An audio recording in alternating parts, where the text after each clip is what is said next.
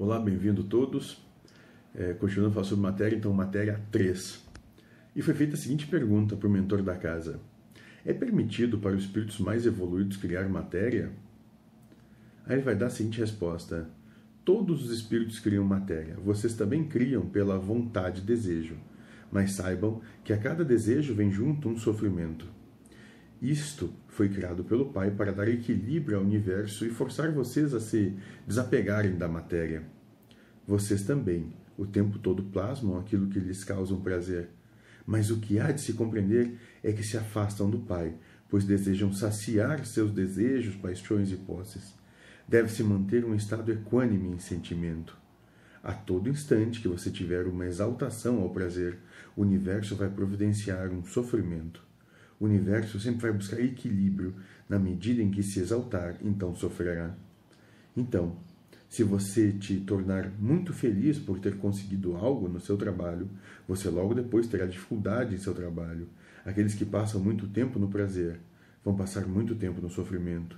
Quando no teu trabalho mental você deixa de exaltar o prazer, vai encontrar felicidade, pois tudo é equânime.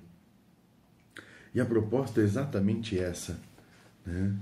é compreender que esse universo ele é gerado, ele foi gerado a partir de polaridades para que essas polaridades se choquem. E esse choque que é a prova é justamente o que nos põe na seguinte condição: amar incondicionalmente o que acontece ou vivenciar o nosso individualismo, né? dando preferência aos nossos gostos e desgostos. É só isso.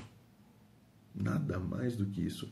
É tudo muito, muito simples. Então, quando vivemos uma exaltação em prazer, pra, na busca do equilíbrio, pois que o universo é equilibrado, nós vamos viver também tendo de nos vergar a dor e sofrimento.